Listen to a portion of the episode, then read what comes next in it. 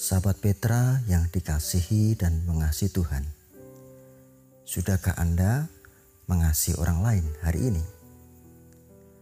Bersama saya, Pendeta Esa Sucahyo dari GKJ Jatimulyo, kita akan menggumuli sabda Tuhan melalui embun pagi untuk mendasari kehidupan kita pada hari ini. Hari Jumat tanggal 11 Juni tahun 2021. Judul embun pagi saat ini adalah kiasan-kiasan untuk pelayanan. Diambilkan dari 1 Tesalonika pasal 2 ayat 10.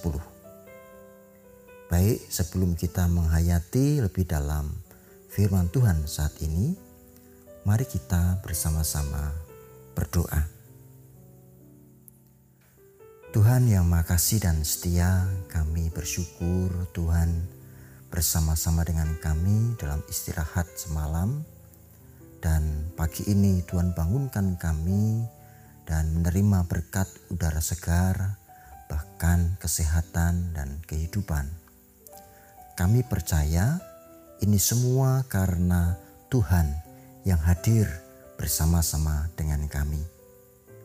Dan kami juga bersyukur ya Bapa karena kami ingin mengawali hari ini dengan mendalami menggumuli firman-Mu.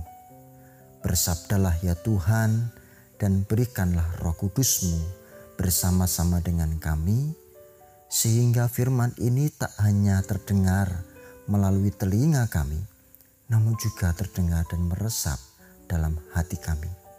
Semuanya itu karena tuntunan Roh Kudus. Kami bersyukur karena Engkau ada bersama dengan kami. Bersabdalah ya Tuhan, kami ingin mendengar. Amin.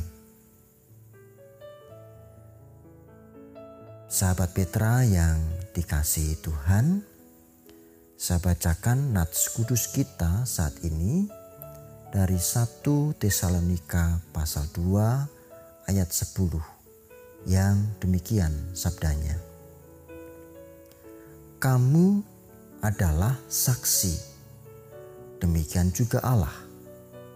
Betapa saleh, adil, dan tak bercacatnya kami berlaku di antara kamu yang percaya.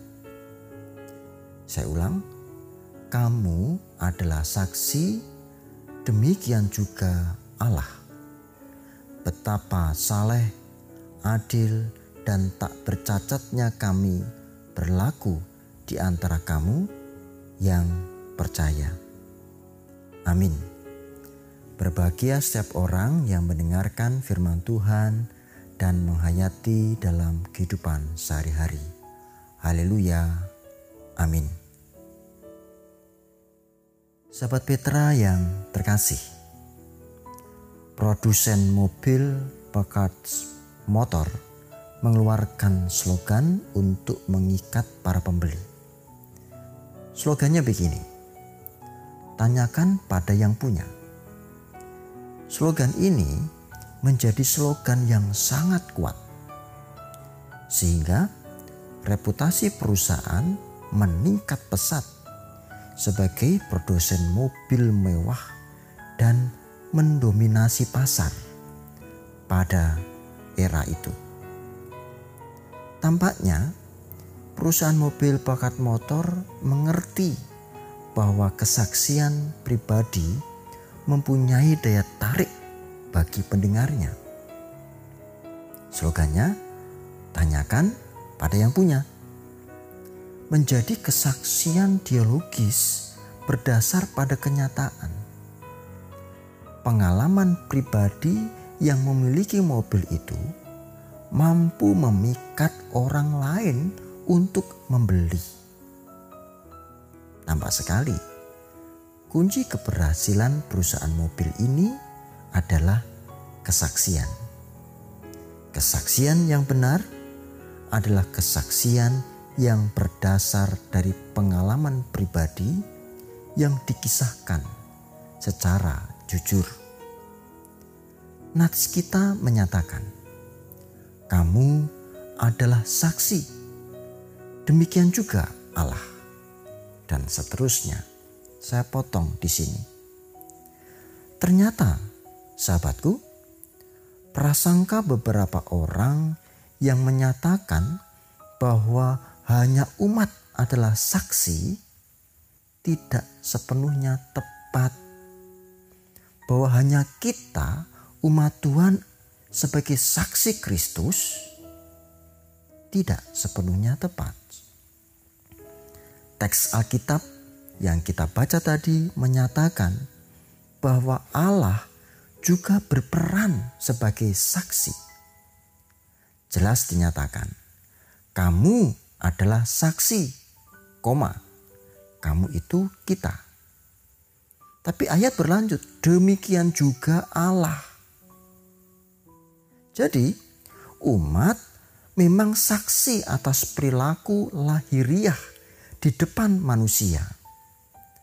Dan perhatikan ini, Allah adalah saksi bukan hanya terlihat dari perilaku lahiriah, tetapi juga perilaku-perilaku yang tersembunyi dari semua orang, yang ditutup-tutup-tutupi dari semua orang, bisa disaksikan oleh Tuhan, dan juga prinsip-prinsip di dalam hati orang yang nantinya akan melahirkan tindakan-tindakan keseharian.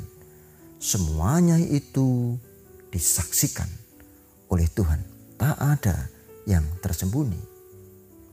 Mungkin sahabatku, jika saksi itu hanya umat manusia yang adalah kita, terbatas ruang dan waktu, manusia bisa saja berpasang muka atau berpura-pura alim dan beriman. Tampaknya sih dari luar baik, alim, bersahaja. Namun ada istilah hati dan muka berbeda. Saksi yang adalah manusia hanya terbatas pada muka saja. Kepura-puraan bisa saja terjadi. Tetapi ketika Allah juga adalah saksi atas hidup dan dalam pandangan Allah tak ada yang tersembunyi. Jika demikian benar, tak ada yang bisa ditutupi. Mau lari ke mana saja, Tuhan akan menyaksikan perbuatan umat manusia. Dulu ada istilah di depan bos karyawan manut, di belakang bos karyawan beruntak. Nah di hadapan Bapa, di hadapan Tuhan tidak ada yang bisa dilepas dari pandangannya. Nah, sahabatku, jika kita memahami hal ini secara mendalam, maka benar apa yang dikatakan nats kita selanjutnya, yaitu betapa saleh, adil, dan tak bercacatnya kami berlaku di antara kamu yang percaya. Ingat, ini juga berlaku bagi kita semua. Ketika kita memahami bahwa Tuhan juga menjadi saksi atas hidup kita, maka kita akan berperilaku hati-hati dan tidak sembarangan apalagi serampangan. Lebih daripada itu, karena Tuhan menjadi saksi hidup kita, maka kita akan jauh dari rasa khawatir. Bagaimana mungkin kita menjadi terlalu khawatir? Bukankah Tuhan menyaksikan beban-beban hidup kita? Apakah Tuhan tega akan melepaskan kita begitu saja ketika kita berbeban? Pasti Tuhan akan ikut campur tangan. Dalam kesaksiannya itu, ia akan menunjukkan banyak pertolongan-pertolongan yang diberikan. Ragu-ragu, Silahkan cek hidup Anda, sahabatku. Dari zaman dulu ketika mengenal Kristus, sampai dengan sekarang kita sudah mengenal Kristus berapa lama? 10 tahun, 20 tahun, 30 tahun, atau mungkin seumur hidup kita. Bukankah akan ada banyak kisah di mana Tuhan menolong kita? Loh kalau Tuhan tidak tahu, bagaimana mungkin bisa menolong?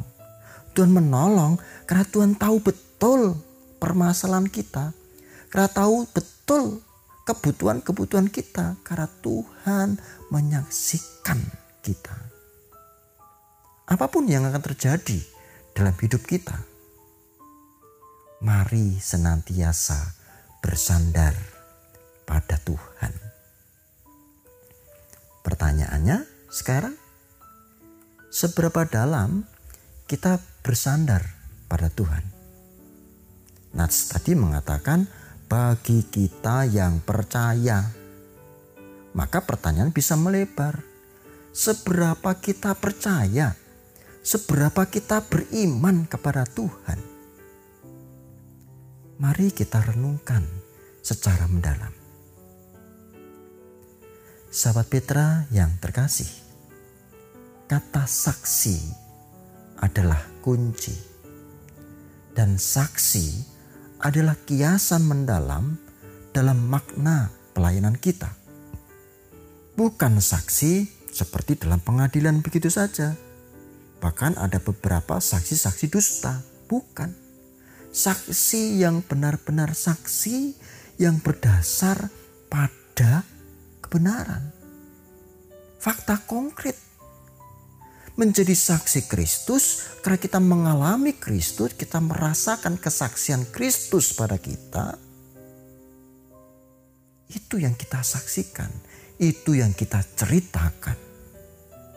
Nah, bersediakah kita menjadi saksi-saksinya? Lebih-lebih saksi yang saleh dan adil.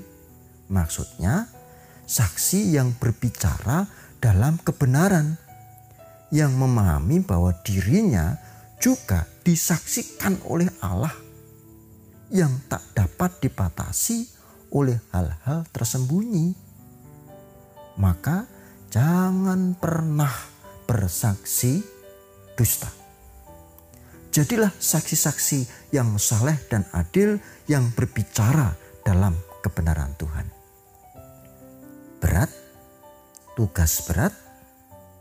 Iya, jika tanpa pertolongan Roh Kudus, kata berat akan menjadi penghambat. Tetapi dalam pertolongan Roh Kudus, pengharapan senantiasa ada. Mari kita melayani dengan cara bersaksi. Amin. Mari kita berdoa. Bapa yang kudus dan setia, kami bersyukur Engkau ada bersama dengan kami. Bahkan Tuhan, bersama kami dalam pergumulan saat ini khususnya ketika kami menghayati firman-Mu. Ajari kami setia, ajari kami menjadi saksi-saksi Kristus yang soleh dan adil, yang berbicara dalam kebenaran. Ampuni segala dosa kesalahan kami, ya Bapa. Dan bawalah kami senantiasa dalam tuntunan kasih-Mu. Kami akan melanjutkan hidup kami, kiranya roh kudus-Mu tak hanya menuntun kami semua, tapi juga menunjukkan jalan-jalan yang terbaik. Kami berdoa untuk saudara kami yang membutuhkan pertolongan, yang berada dalam persoalan dan masalah hidup, kiranya senantiasa dalam lingkup kasih Tuhan. Di dalam nama kudus Tuhan Yesus Kristus, kami berdoa dan bersyukur. Amin. Demikian sahabat Petra yang terkasih dalam Kristus, kiranya hikmat dan kasih Tuhan senantiasa terasa dalam setiap langkah nyata hidup kita. Saya Pendeta Esa Sucahyo dari GKJ Jatimulyo mohon diri. Sahabat Petra, selamat mengasihi orang lain hari ini. Tuhan Yesus memberkati. Amin.